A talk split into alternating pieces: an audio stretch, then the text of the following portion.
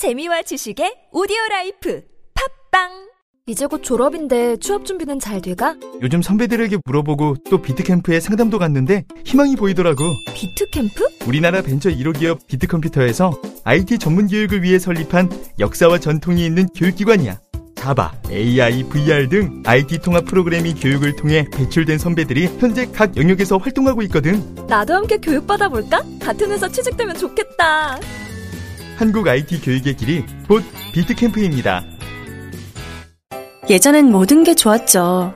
그런데 언제부턴가 골반이 뒤틀리고 허리가 아프고 중요한 건 당신의 자세입니다. 이젠 바디로직을 입고 걸으세요. 바디로직이 당신의 몸을 조율해줍니다. 매일매일 입고 걷자. 바디로직. 명절 준비에 허리 삐끗, 장거리 운전에 골반 뻐근, 삐끗뻐근하기 전에 명절 할인 잡자. 바람직한 명절 선물 바디로직. 안녕하세요. 뮤지컬 1976 할란카운티에 출연하는 배우 강성진입니다. 아카데미 최우수 다큐상에 빛나는 할란카운티 USA를 모티브로 인간답게 살아갈 권리를 위해 노래하는 뮤지컬 1976 할란카운티. 억눌린 세상을 헤쳐나가는 우리들의 이야기. 물러설 수 없어.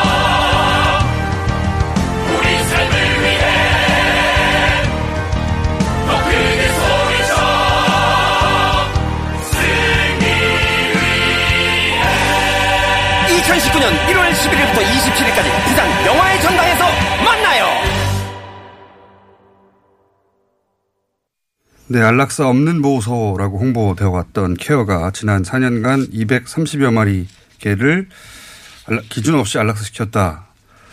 얘기 나누고 있습니다. 공익제보자 어, 케어의 동물국장님과 그리고 진실 탐- 탐사그룹 셜록의 박상규 기자님 나오셨는데 어, 이분 마지막에 했던 얘기 좀 정리 좀 해볼게요.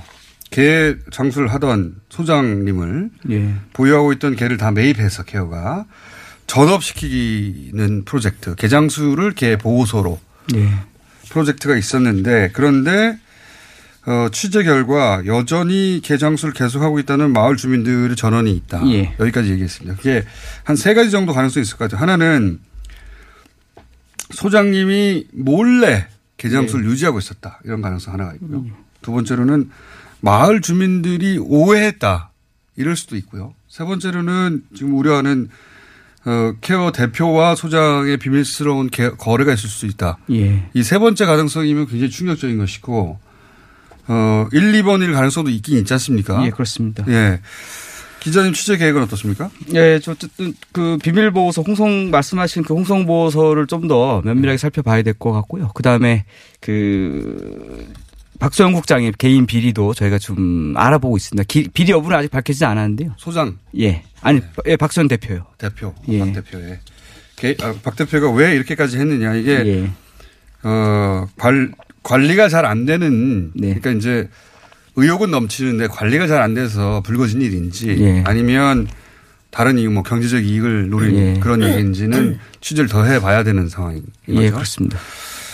어, 이제 오늘 여기서 정리하려고 그러는데 국장님, 네. 어, 지난 4년간 본인도 초기에는 어느 정도 동의했고 나중에는 도저히 이렇게는 안 된다. 어, 싶어서 이제 제보를 하신 건데, 어, 이렇게 되면 이제 그 정상적인 후원자들 그리고 정상적인 보호 활동을 하고 있던 어, 직원들 충격이 대단하지 않습니까? 후원이 끊길 수밖에 없는데 우려하시는 바는 없습니까? 저도 사실 그 부분 때문에 동물들의 이제 구조돼서 남아있는 동물들의 안위가 제일 걱정됐기 때문에 제보를 제일 망설이게 됐던 경우는 제가 그게 제일 이유가 크고요. 제보하게 되면 당연히 충격적인 네. 사실에. 예. 예. 근데 사실상 그 모금을 했을 때 병원비라든지 예. 이런 어떤 이제 개들에 쓰여지는 부분들은 뭐 사료비도 있을 것이고. 예, 사료비도 그렇고 그거는 다른 데다가 유용할 수가 없는 부분입니다. 그렇겠죠, 당연히. 예, 그래서 제가 생각했을 때는 회계 쪽이나 이런 쪽은 예. 큰 문제가 없을 거라고 저는 생각을 하고요. 예. 그리고 개들에 대해서 들어가는 돈은 투명하게 다 쓰여진 걸로 저는 분명히 알고 믿고 예. 알고 있고요. 있다. 예, 그렇기 어느 때문에 정도 사료가 들어갑니까? 사료가 하루에 300kg 정도가 전체적으로 들어가고 있어요. 300kg면 하루에만? 하루에만요.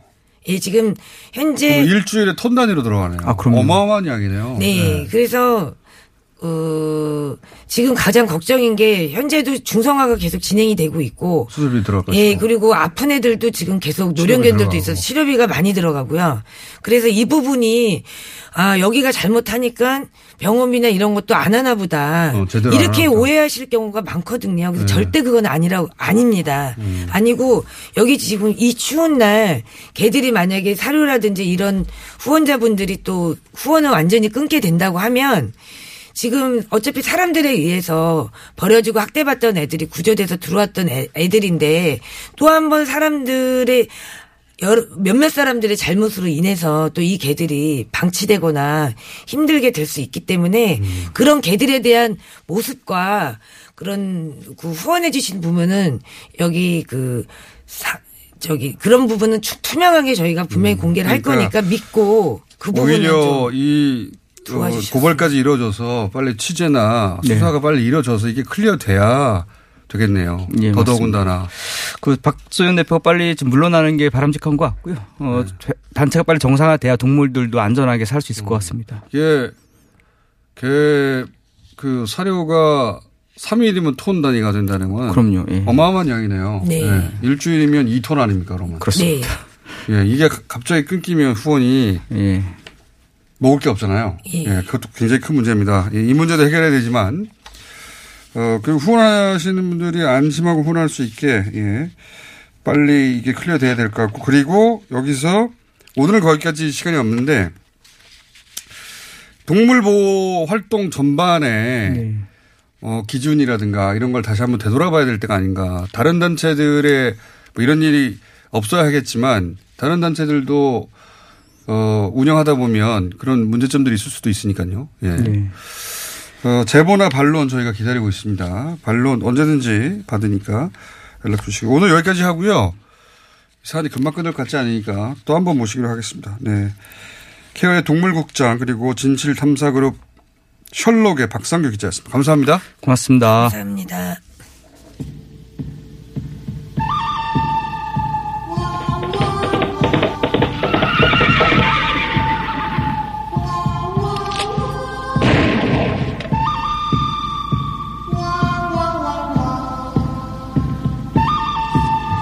우나이퍼 민주당의 우상호 의원 나오셨습니다. 안녕하십니까. 네, 안녕하십니까. 네. 개 소식에 밀렸습니다. 어, 갑자기. 네. 저희가 2부에서 끝내려고 그랬는데 네. 마무리 못한 이야기가 있어가지고. 네. 어, 무엇보다도 황교안 전 총리가 등판합니다. 네. 예. 민주당 입장에서는 어떻습니까? 아니, 저는 사실 설마 설마 했죠. 왜냐하면 이게 이제 두 가지 점에서 문제가 있어요. 하나는. 문제가 있길 문- 바라겠죠. 아니, 실제 문제가 있죠. 아, 예를 들어서 예. 뭐 적절한 비유라고 뭐 아- 안 보일 수 있겠지만 예. 가령 이승만 대통령이 실각을 했는데 예. 이기붕이 예를 들어 정치를 하겠다. 다음 다음부터. 나오겠다. 이러면 이게 누가 그걸 받겠어요. 물론 황교안 총리가 뭐 이기붕 정도의 구정농단 세력은 아닙니다만 예.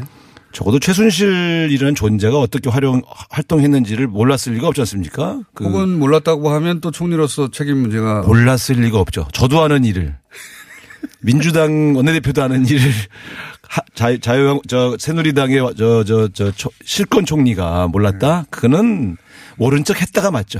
그러니까 그렇게 보신다. 예. 아니 그건 거의 틀림없고요. 정치에서 뭐 그러니까 제가 볼 때 그래서 이건 도의적으로 안 맞다. 네. 두 번째는 설사 몰랐다 해도 그러니까 전 정권의 그 국정농단에 대한 책임이 있다. 예. 정- 책임이 있죠. 정적 책임이 분명히 있죠. 네. 본인이 직접 농단을 하지 않았다 하더라도 적어도 같은 그룹, 특히 총리라면 2인자 아닙니까? 그러니까 그런 측면에서 야, 이게 덜- 몰랐다면 허수아비 총리였을 수도 있지 않습니까? 제가 그것도 공격 포인트긴 합니다. 아니요.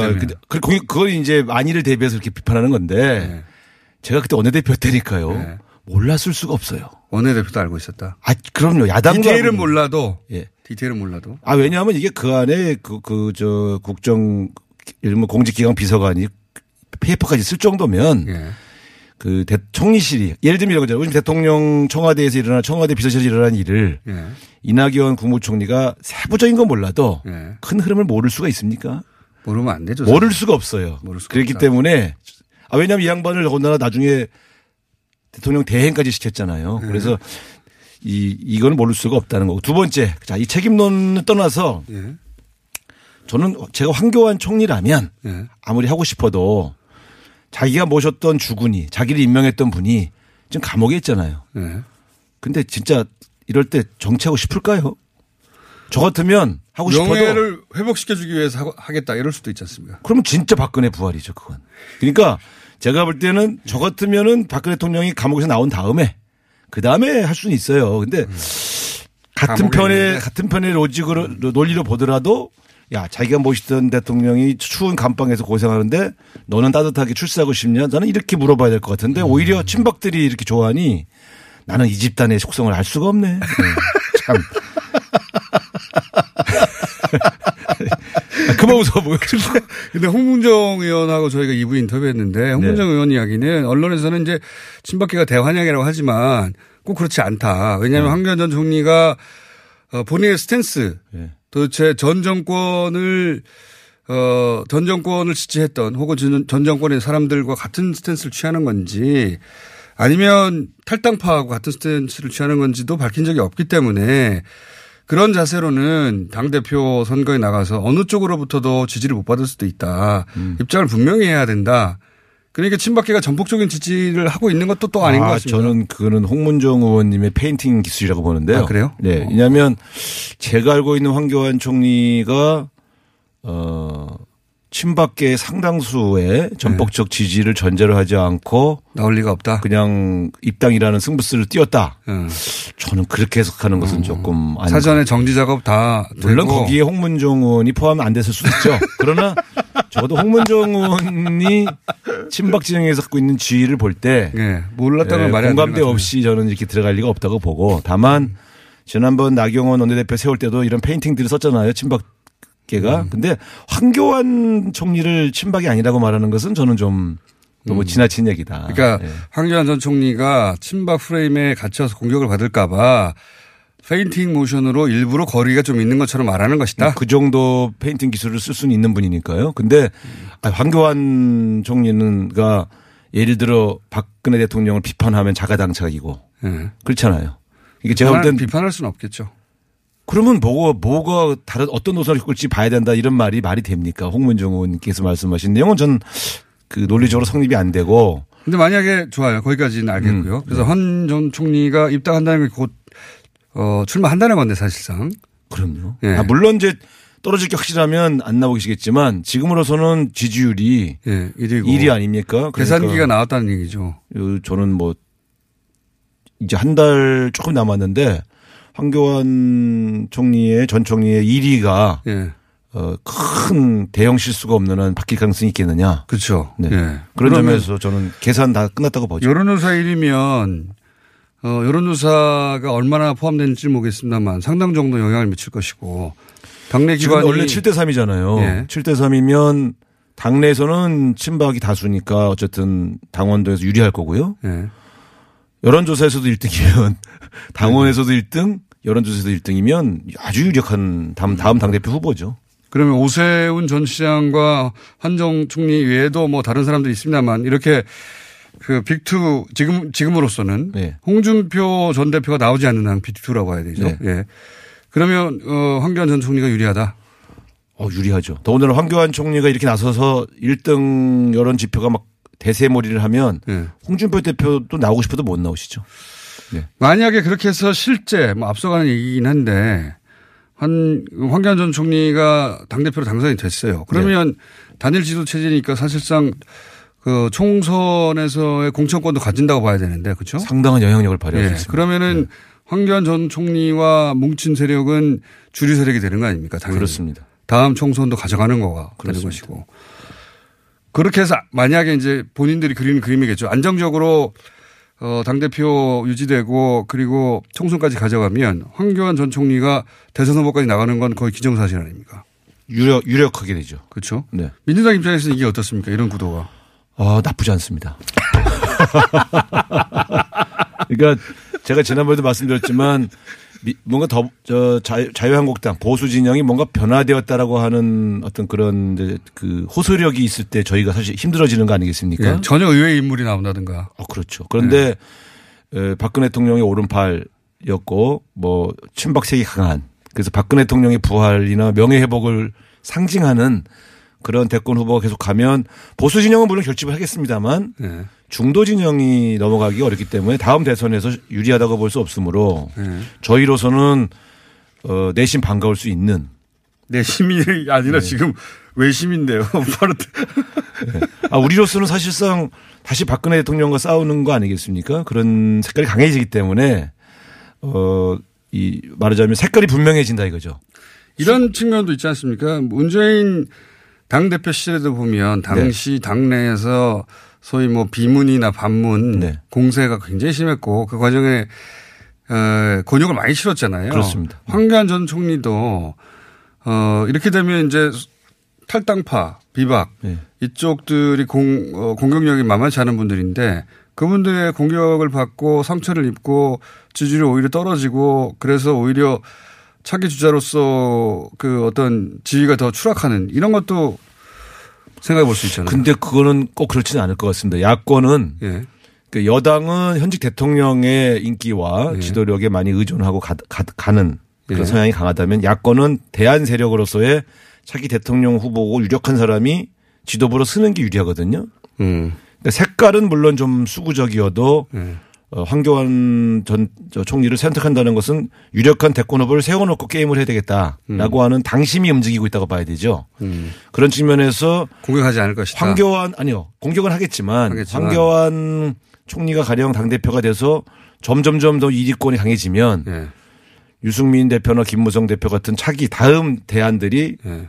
여론조사에서 계속 밀리면 그 당이 유지하기 좀 어려워지는. 공격은 받겠지만 실보다는 당내 기준으로 보자면 보수 진영 관점에서 보자면 시- 어, 득이 더 많을 것이다. 그러니까 그, 기- 그 공격이 오히려 황교안 대표의 영향력을 떨어뜨려서 예. 유승민, 김무성 이런 분들의 다 차기 대권 후보로의 그 범보수 예. 가능성을 높인다면 몰라도 예. 그렇게 되지 않는다면 다음 총선을 앞두고 점점점 다른 대안 세력들이 약해질 가능성이 있죠. 음, 오히려 네. 황교안 전 총리 중심으로 모일 수도 있다. 예, 예. 네. 왜냐하면 불안하니까 일단 1등 중심으로 뭉치자는 심리가 강해지죠. 그게 보수는 성향이 그런 경향이 더 강하죠. 그렇습니다. 네, 보수 정당에서는 그렇게 걱정 우려하신다. 아니, 우려하신다. 제가 우려하는 건 아니고요. 그, 렇게 가능성이 있다는 분석입니다. 우려하신다. 네. 제가 왜 거기를 우려하겠어요? 왜 걱정을 걱정을 그렇게? 되길 바라신다. 우려라기보다는 아니, 가정을 그렇게 한다면 음. 그 다음 수순들이 되게 복잡해진다 이렇게 보는 거죠. 자 홍준표 전 대표의 출마 가능성은 낮아지고 있다. 아니 일단 황교안 그 저 전 총리가 워낙 강력한 우승 후보인데 이분과 진검승부를 지금 당 대표를 놓고 한다? 할 이유가 없다. 저는 그냥 홍카콜라에 만족하고 계시다가 혹시 에, 그 추락하게 되면? 추락하게 되면 그 다음을. 보시지 않겠냐 이렇게. 가능성이 줄어들었다. 네. 굉장히. 예. 민주당 얘기도 해볼까요? 민주당의 이번에 손금주 의원과 이용호 의원 네. 복당 혹은 입당이 허용될 거라는 전망이 더 우세했었네요. 초기에는 그리고 쭉 그렇게 이어지다가 어, 안 된다라고 최종 정리가 됐어요. 근데 저는 그렇게 그렇게 결론을 내릴 줄 몰랐어요. 설사 이번에 받아들이지 않더라도 아직은 때가 안 됐다 이런 네. 뭐 정도로 유보 이런 것도 아니고 예, 표현이 어 저는 조금 우려스러운 게 있습니다. 음, 그러니까 내년 총선을 앞두고 예. 우리가 쓸 수 있는 여러 카드가 있습니다. 새로운 네. 신진 정치 세력을 받아들여서 혁신의 모습을 보여주는 것도 있고요. 한편으로는 그 호남 정치 세력의 일부를 받아들일 수밖에 없는 상황도 올 수 있는데 예, 민주평화당과 또 당대당으로 어, 합당하는 시나리오도 없다고 할 수 없죠. 예. 아, 저는 만일을 대비해서 이 네. 카드도 완전히 버려서는 안 된다고 생각하고 있었는데 예. 이 이번에 복당 불허의 근거가 예. 어 너무 세서 저는 네. 어 이렇게 가는 게 과연 내년 총선에서 쓸 수 있는 다양한 카드를 근거는 간단합니다. 그 지난 선거에서 어 이쪽 후보 문재인 후보죠. 후보에 대한 뭐 낙선 운동이라든가 공격이 너무 심했다. 골자는 그거거든요. 혹은 당에 대한 공격. 그것은 뭐 당을 달리하면 원래 늘 있을 수 있는 일인데 그러니까 제가 볼 때 그 논거가 예. 그러면 앞으로 지난번 총선 때 우리와 다른 진영에 서 있던 그 뭐 어떤 사람도 그러면 국민의당 출신들 다 해당되는 거예요. 일체에 해당될 가능성이 있어서 예. 이게 노선이 된 건가? 근데 음. 저 문제는 어, 내년도 총선 전략과 관련된 매우 중요한 카드인데 이걸 이렇게 결정의 주체가 어디였죠? 어, 당입니다, 당. 당이라 하면 당의 산하 기간 중에 이거는 당 대표님과 사무총장과 그 당, 저, 다- 당원 자격 심사위원회 자격 위원장이 심사위원회. 토론 속에서 같이 결정했다고 봐야죠. 네. 그렇군요. 자, 그러면 물론 가능성이 앞으로도 총선까지 완전히 사라졌다고 할 수는 없으나 네. 이런 기준을 세운 이상 뭐 민주평화당과의 또는 뭐 개별적인 입당 앞으로도 똑같은 기준이면 아니 국민의당이나 다른 바른미래당이 있었으면 당연히 이쪽을 공격했겠죠. 근데 어쨌든 그 저희가 다안 되는 건데. 당시에 열린우리당 만들 때 새누리당 당시 한나라당에서 독수리 오형제까지 받아들였던 정당인데 개혁을 위해서라면 그 문호를 좀 열 수도 있는 거거든요 나중에. 네. 근데 지금 아예 닫아버린 것은 뭐 요번 경우는 제가 뭐 이해할 수 있겠습니다만 이게 아주 총선의 전략 노선인지는 음. 한번 더 가서 좀 저희 지도부하고 한번 물어봐야 되겠습니다. 문호를 완전히 닫은 건지 아니면 이번만 나중에로 미뤄둔 건지는 네, 모르겠다. 네, 그러니까. 네. 근데 이번에 이제 아직은 때가 아니다 이렇게 했으면 이제 미뤄둔 걸로 볼 텐데 네. 기준을 아예 굉장히 그 강하게 닫아놨기 때문에 제가 이제 약간 우려한 것이죠. 완전히 닫은 게 아닐까 하는 우려가 있다. 예. 그 놓은 거를 그렇게 발표했기 때문에. 네. 자, 이건 어떻습니까? 노회찬 의원 같은 경우에 네. 이제 보궐선 지역구에 보궐선거가 있습니다. 창원 성산. 여기 정의당과 민주당 후보 또 진보 후보가 여러 명 아직 있는데 이 후보 단일성의 필요성을 언급했단 말이죠. 네. 이 얘기는 정의당 후보로 후- 단일화 하자는 건지 아닌지는 모르겠습니다만 어쨌든 단일 후보를 내자. 어쨌든 당의 입장은 제가 잘 모르고요. 네. 제 개인 입장을 좀 말씀드리면 노회찬 전 정의당 원내대표의 이 어떤 이 불행한 일이 네. 이루어지는 과정에 저희 당이 책임이 없다고 저는 보지 않습니다.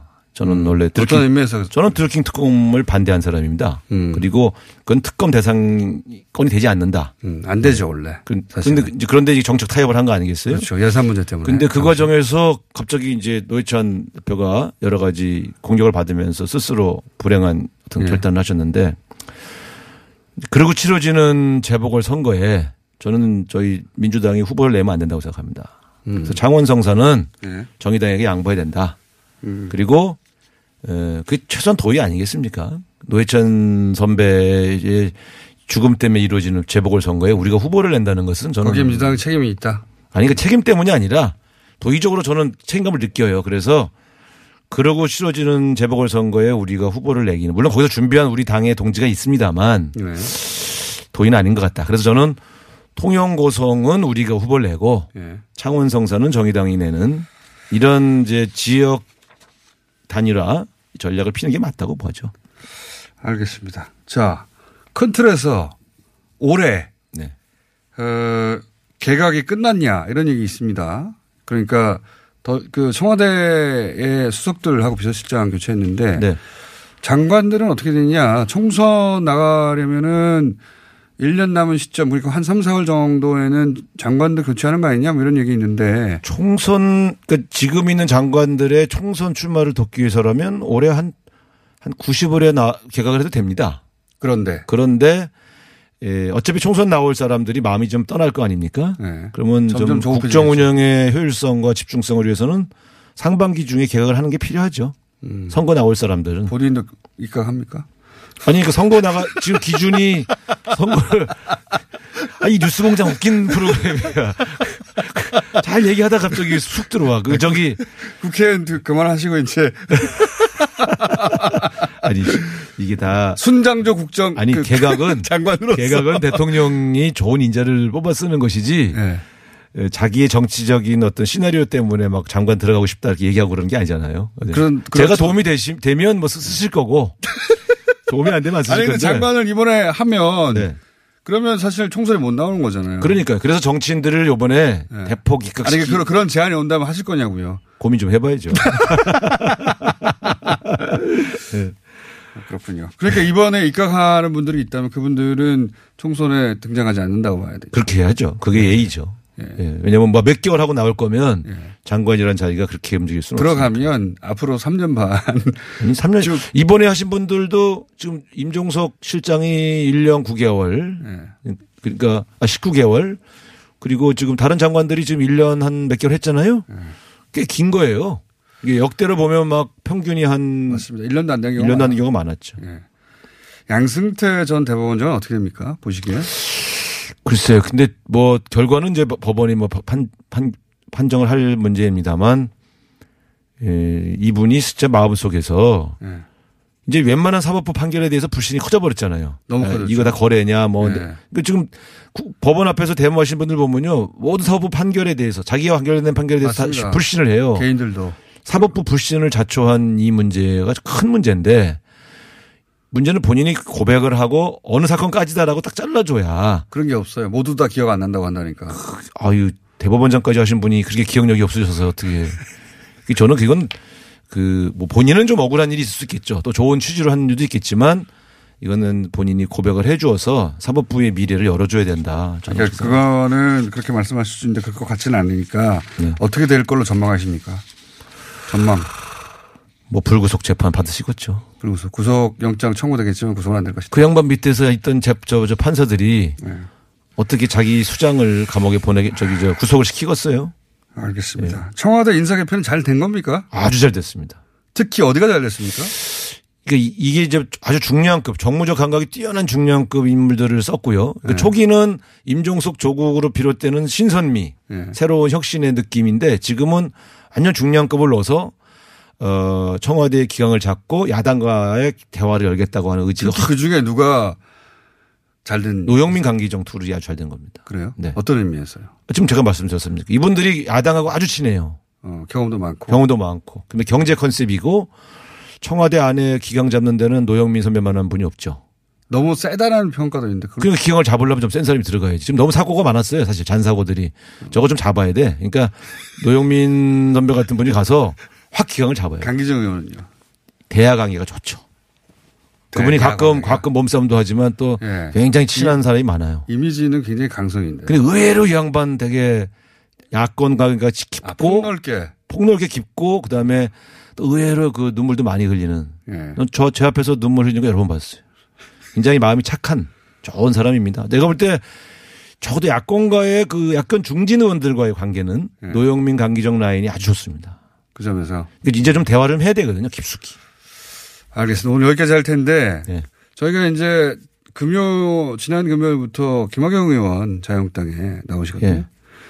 어 격주로 한번 어 같은 시간대에 이렇게 매주는 그렇고 격주로 한 번씩 예. 어떠십니까? 예. 면대면 아, 굳이 이렇게 붙여야 되겠어요? 네?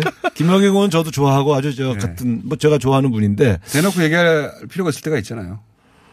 뭐 그분하고 얘기해서 서로 쑥스러운 얘기 많이 할 것 같은데. 예. 3주에 한 번. 그래요. 한 달에 한 번. 3주에 한 번. 달에 왜냐하면 한 주는 예. 한주 두 주 아니죠. 두, 한 주에 두 번씩 나오니까, 아, 각자 나오니까 격주로 한번 해도 되겠네요. 한 달에 한 번 하세요. 용호 상방으로. 아, 한 달에 한 번 해. 한 달에 한 번이면 웬만한 이슈 다 잡아요. 김학영 의원하고 저하고 하면 네. 굉장히 시끄러울 것 같다는 생각이 듭니다. 어, 의외로 서로 상대방 얘기할 때 나경원 대표처럼 끼어들지는 않습니다. 네. 자, 오늘 여기까지 하겠습니다. 문화이퍼 우상호 의원이었습니다. 감사합니다. 네, 감사합니다. 안녕하세요. 배우 박진입니다. 추운 날씨만큼 난방비 걱정도 많이 되시죠? 제가 난방비 아끼는 꿀팁 하나 알려드릴까요? 그건 바로 보일러를 열효율 높은 친환경 보일러로 바꾸는 거예요. 열효율 높은 친환경 보일러는 연간 13만원 정도 난방비를 절약해주고 거기다 미세먼지와 온실가스 배출을 10분의 1로 확 줄일 수 있다니. 아참, 교체하면 10만원 할인, 12개월 무이자 할부. 아시죠? 자세한 내용은 120 다산 콜센터로 문의하세요. 이 캠페인은 서울특별시와 함께합니다. 나의 스펙은 버스기사, 컨텐츠 크리에이터, 앱 개발자, 간호사입니다. 스펙만 보면 각자 다르게 느껴질지 모르지만 respect을 가지고 보면 모두가 존중받아야 할 노동자입니다. 대한민국의 출퇴근을 책임지니까 respect. 아이들의 꿈을 키워주니까 respect. 편리한 세상을 만들어주니까 respect. 소중한 사람들의 생명을 지켜주니까 respect. 노동하는 나를 존중합니다. 서울시와 한국노총이 함께합니다.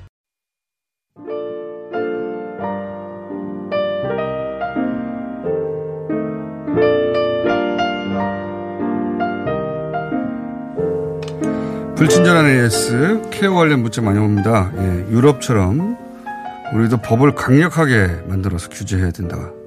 이런 문자 굉장히 많이 왔고요. 그리고 우상호 의원 관련 칭찬 문자가 많이 오는 거 보니까 의원실에서 나섰나요? 우상호 의원 새로운 발견입니다. 이런 문자. 나온 지가 얼마나 됐는데 새로운 발견입니까? 자, 어쨌든 오늘 특이하게 우상호 의원 문자가 많이 왔습니다. 유달리. 가족 아니면 보호자권이 아닐까. 여기까지 하겠습니다.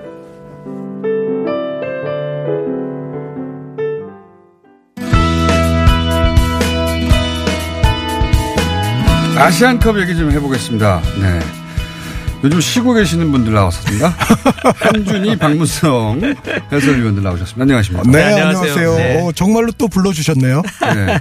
앞으로 결승전까지 가야죠. 아, 그렇습니까? 네. 감격스럽습니다. 쭉 나오시는 걸로. 어차피 뭐 딴 데 해설하고 싶지 않고. 박문성 해설위원은 심심했는지 유튜브에서 혼자 하고 계시더라고요. 네, 네. 저 열심히 하고 있습니다. 네. 수익이 좀 나시는지. 아직 정산을 안 해가지고. 아, 아직 정산 안 했습니까? 네. 전방은 박습니다. 아무도 안 불러주니까 혼자서, 예. 키르, 키르키스탄 전 때 유튜브에서 혼자 한다고 네. 예 누가 알려주더라고요. 그래서 저도 보려고 하다가 너무 애처로울 것 같아가지고 반면 예 신태용 전 감독은 JTBC 예 어, 해설하고 있는데 전문 해설위원으로서 신태용 감독의 데뷔전은 어떻게 보셨습니까? 해설 데뷔전을. 어, 데뷔전은 제 생각에는 제가 말씀드렸던 생각하고 있습니다 소리도 별로 안 하셨고 네. 괜찮았는데 두 번째 경기가 좀 위기였던 것 같아요. 어떤 점에서? 키르기스스탄 일단 그 발음에서부터 조금 위기가 있지 않았나. 아, 아, 약간의 그런 생각을 했습니다. 네. 그 발음 발음 문제 외에 또 다른 없습니까? 용어가 좀, 좀 재미있었어요. 용어? 저희가 일반적으로는 뭐 그냥 뭐 점프 뛴다 이렇게 할 수 있잖아요. 근데 점프 점프 그러셔가지고. 골킥바. 아, 강원, 정겹기도 하고. 강원도 사투리입니까 그게? 원래 대구 쪽에서 네. 영남 아, 영덕 네, 그쪽이시죠. 네. 네네. 박문성 해설위원 관련해서 제보가 들어왔어요. 예. 속도가 집에서는 잘 안 나서 PC방에 나가가지고 한다. PC방에서 봤던 방송국 스튜디오나 현지 나가 있어야 되는데 아무도 안 불러가지고 PC방에서 혼자 유튜브 해설을 했다는 게 이게 맞습니까? 아, 아, PC방, 이게 뭐 스튜디오 비슷한 건데요. 예. PC방보다는 조금 윗단계입니다. 아, 그럼 인테리어를 PC방처럼 했던 겁니까? 아니, 그게 아니라 어. 진짜 그 스튜디오예요, 스튜디오. 아. 예. 어, 아프리카의 스튜디오라고 예, 하나 있습니다. 아, 스튜디오에서 한거 같아. PC, PC가 많다고 PC방은 아니다. 예, 조금 오해하셨네요, 네. 아니, 저 아시안컵 얘기 안 합니까? 하도 부르는 축구 채널이 없어 골프 채널에 나가신다는 얘기도 있어요? 박문수 의원은? 아, 아니, 초에 한 번 나갔습니다, 한 번. 네. 어, 축구 채널보다 페이가 셀 수도 있어요. 아니, 아시안컵 얘기를 자꾸 골프 채널에 나가신다고. 예. 한준희 해설위원님은 네. 어떻게 유튜브 혼자 하실 생각 없어요? 어, 저는 KBS 계약이 유지가 됐습니다. 그렇다 하더라도. 네, 지난주에 사인을 했습니다. 아, 그래요? 네. 아, 재계약이 되셨군요. 축하드리고요. 유튜브에서 보, 보기는 어렵거든요. 준영 같이 하시죠, 저랑. 대신 그, 박문수 의원님은 YTN 라디오 하시잖아요. 그죠? 아, 네, 라디오도 하고 있습니다. 네. 축구 뭐더라? 축구 뭐 네, 프로그램이? 아, I love football이라고요. I love football? 네. 예. 광고도 많이 나오고 하는데 누가 듣겠나 싶습니다.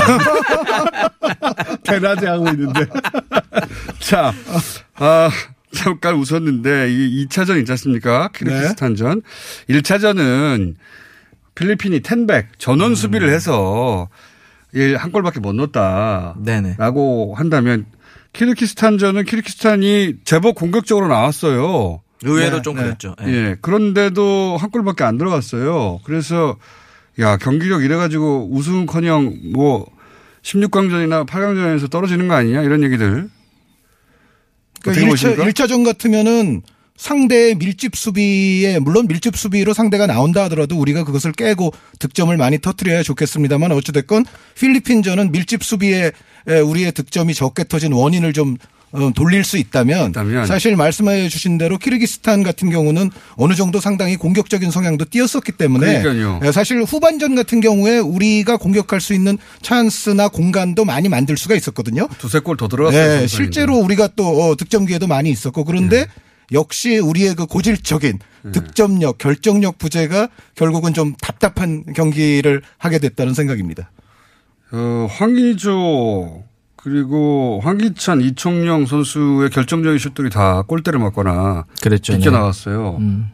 그게 뭐랄까요 건들기만 해도 들어갈 골들 이런 골들이 있었는데 어, 경기력은 어떻게 보십니까?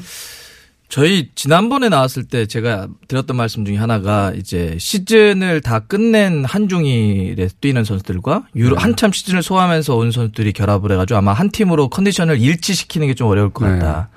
저는 1, 2차전을 종합적으로 놓고 보면 역시 선수들의 몸 관리, 컨디션 관리에 문제가 있었다 좀 보고요. 음, 특히 눈에 띄게 아직 안 올라왔다 싶은 선수들이 대체적으로는 한중일 쪽이 확실히 그러니까 시즌을 다 소화하고 좀 쉬다가 좀 체력 훈련하면서 들어간 선수들이 좀 어려움이 있었던 것 같고 뭐 사실 그래서 전체적으로 몸이 무거웠기 때문에 특정 선수를 얘기하기 좀 그렇지만 또 선수로 놓고 보자면 저는 2차전 같은 경우는 황희찬 선수나 구자철 선수가 무거웠다. 예, 물론 뭐 이 선수들은 유럽에서 뛰긴 하지만 조금 좀 아쉬운 모습들은 좀 있었습니다. 네, 그리고 그- 기성용 그렇죠. 한 가지만 드리- 네. 말씀드리면 2차전은 기성용 같은 선수가 없었잖아요. 부상으로. 그렇죠. 기성용 선수는 볼을 강점이 뭐냐면 허리 쪽에서 딱 소유하고 소유한 볼을 다시 분배시키는 역할을 하는데 이런 분배시키거나 소유하는 선수가 없으니까 다 급해요. 어, 음. 재능은 있지만 황인범 선수가 들어갔지만 좀 이렇게 경험이 적다 보니까 막 급하게만 볼을 가니까 리듬감이 더 음. 지휘자가 사라져버리더라고요. 없었다. 네네. 그라운드에 네, 기성용 선수 부재도 분명히 영향을 크게 미쳤던 작지 않았던 정말 2차전이었는데요.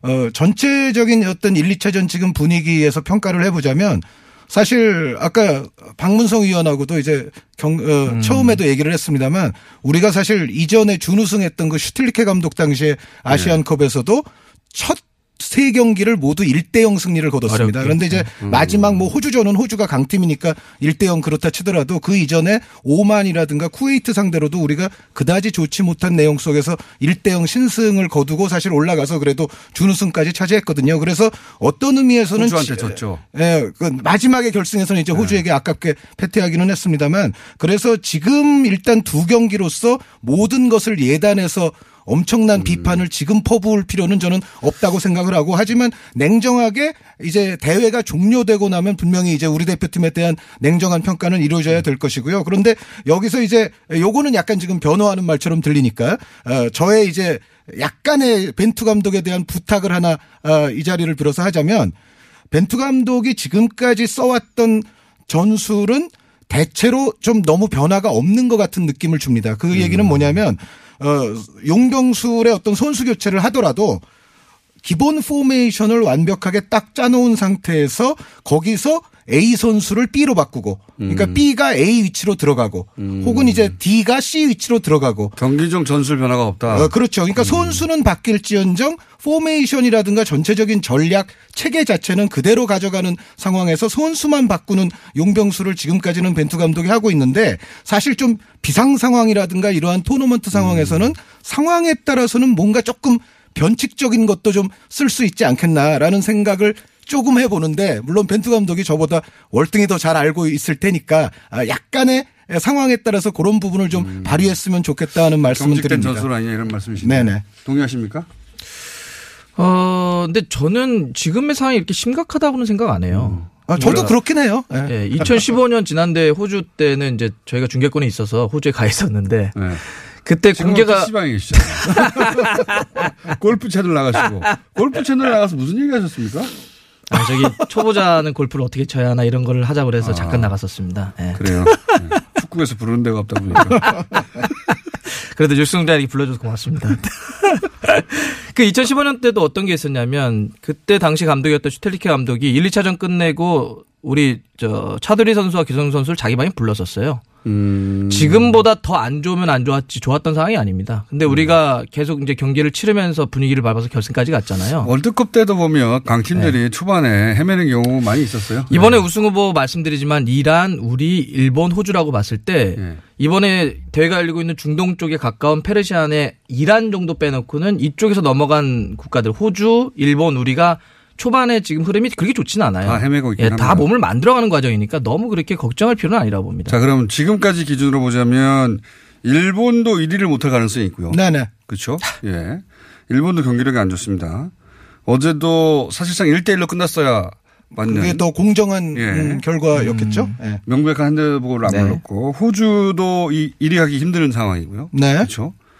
그러면 우리가 1위 한 중국하고 남았는데 1위 해버리면 괜히 일본하고 호주를 먼저 만나게 되니까 1위 안 하는 게 좋지 않냐 이런 전망도 있는데. 그러니까 이제 2차전, 어, 3차전에 대한 음, 전망을 이야기할 때 가장 역시 포인트는 손흥민 선수가 지금 8경기 연속 선발 출장을 하고 오늘 새벽에 맨체스터 유나이티드전도 뛰었는데 손흥민 선수가 이제 비행기 타고 날아와서 그 다음날 중국전에 나서야 되는 그런 이제 강행군의 일정 아닙니까? 그런데 에, 우리가 중국을 잡고 반드시 1위를 하기 위해서 손흥민을 정말 선발로까지 막 활용을 해야 되느냐 이런 얘기가 지금 어, 가장 설왕설래되는 화두 중에 하나 아닙니까? 그런데 지금 그 진행 광- 공장장 진행자께서 굉장히 포인트를 찔러 주신 것 같아요. 지금 현재 상황만으로 보면은 일본도 조 2위고 호주 조 2위고 어, 지금 또 이란 이라크도 승점이 같기 때문에 마지막 날에 사실 어떻게 될지 모르고 사우디도 카타르에게 지금 득실 밀려서 현재까지는 조 2위거든요.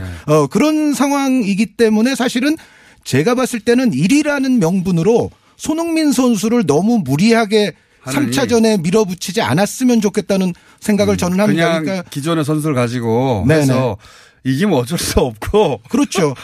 그리고 지금 1위, 2위가 지금 우리 바라는 대로 어떻게 나올지를 도저히 알 수가 없어요. 우리가 네. 중국하고 할때 그 다른 조의 결과가 나온 상태에서 하는 겁니까? 그러니까 이제 그건 앞 우리 조가 시, 어, C조죠. 지금 그렇죠. C조기 때문에 앞에 있냐 뒤에 있냐에 따라서 조금은 다를 수는 있죠. 우리 조만 동시에 열리는 겁니다. C조만. 그러니까 네. 그 다른 조에서 결과가 안 나온 채 뛰는 거죠. 그렇죠. 안 나, 몇 개는 안 나와 있죠. 네. 네. 뒤에 우리 몰려 있기 때문에 안 안, 나와. 있죠. 네, 네. 네. 그러면 이래야 몰라요. 될지 이해해야 할지 모르는 상태에서. 네. 근데 저는 그 뭐 그거를 모르기 때문에 경우의 수를 지금 따지기는 그렇고 저도 그 손흥민 선수와 관련해서는 저는 좀 분명한데요. 네. 뛰게 하면 안 돼요. 음. 뛰게 하면 안 됩니다. 지금 손흥민 선수가 한 달 동안 현재 9경기를 3일 간격으로 뛰었어요. 네네. 월드컵을 3일 간격으로 다 해서 결승까지 가면 7경기입니다. 어. 월드컵 이상을 소화한 선수를 지금 불러가지고 시차 있고 그다음에 기온 다르고 환경 다른데 바로 뛰게 한다? 이것은 선수에게 굉장히 무리 가는 일이고요. 두 부상. 번째는 메시지가 안 좋아져요, 그러면. 그럼 나머지 선수들은 뭐냐는 거예요. 음. 그러면 손흥민 선수 없으면 우리 팀 망합니까? 이런 잘못된 메시지를 주면 안 돼요. 지금 우리 예를 들어서 중국 경기를 지면 우리가 조별리그를 탈락한다.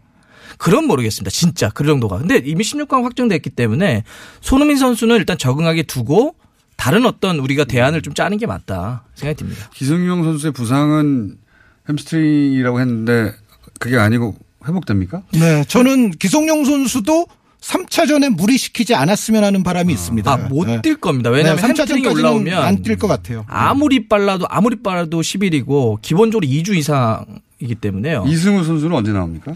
어, 이승우 선수는 어떻게 할 거예요? 자 네, 책임져요. 냉정하게 말씀드려서 벤투 감독이 예. 지금까지는 이승우 선수의 장점보다는 이승우 선수의 단점을 더 많이 보고 있는 것 같아요. 그래서 아. 이번에 이제 나상호 선수가 부상을 당하면서 추가 발탁이 되기는 했지만 아직까지는 이승우 선수에 대한 확고한 장점에 대한 믿음을 벤투 감독이 진진치 못한 것처럼 보이기는 하는데요. 그러니까 황혜찬 선수가 몸이 안 올라왔는데도 교체로 네, 그런 것 같은데. 근데 제 생각에는 어, 벤투 감독이 아까 제가 말씀드린 부분이 바로 그겁니다. 그러니까 약간의 유연성과 변칙도 조금은 가미할 필요가 있다는 것이 상황에 따라서는 그 이승우 선수의 단점보다 장점이 필요한 대목도 분명히 발생할 수가 있거든요. 그래서 이런 부분들을 벤투 감독이 조금 유연성을 가지고 생각을 했으면 그리고 이승우 선수가 그래도 지금까지 연령별 대회를 쭉 해 치러 오면서 아시아 팀들 상대로는 상당히 또 잘했던 역사가 있거든요. 중요한 그래서. 예, 그런 부분들을 벤투 감독이 앞으로는 조금 감안을 해 줬으면 하는데 그럼에도 불구하고 역시 이 모든 것은 코칭 스태프의 판단에 맡겨야 됩니다. 너무 조심스러우신 거 아니에요? 어차피 뭐 거기도 못 갔는데 뭐 멀리서 이렇게 중계도 못 하셔. 저는 많은 분들이 이거 물어보시더라고요. 벤투 감독과 이승우 선수가 혹시 스타일상 안 맞냐? 네. 그러진 않습니다. 기본적으로 바르셀로나 출신이고 또 벤투 감독은 포르투갈 출신이기 때문에 스타일은 맞아요. 네, 근데 또 기술이나 패싱이나 이런 걸 강조하니까. 근데 이승우 선수가 그러면 이제 강하 잘하는 거는 아까 기술이나 공격성이지만 조금 부족한 게 뭐냐면 수비력이에요. 공격수지만 수비 가담을 좀 못하는데 그런 의미에서는 나머지 이야기는 유튜브에서 하세요. 아 네. 어디서도 안 부르는 한준이 박문성 해설위원 만나봤습니다. 내일 뵙겠습니다. 안녕.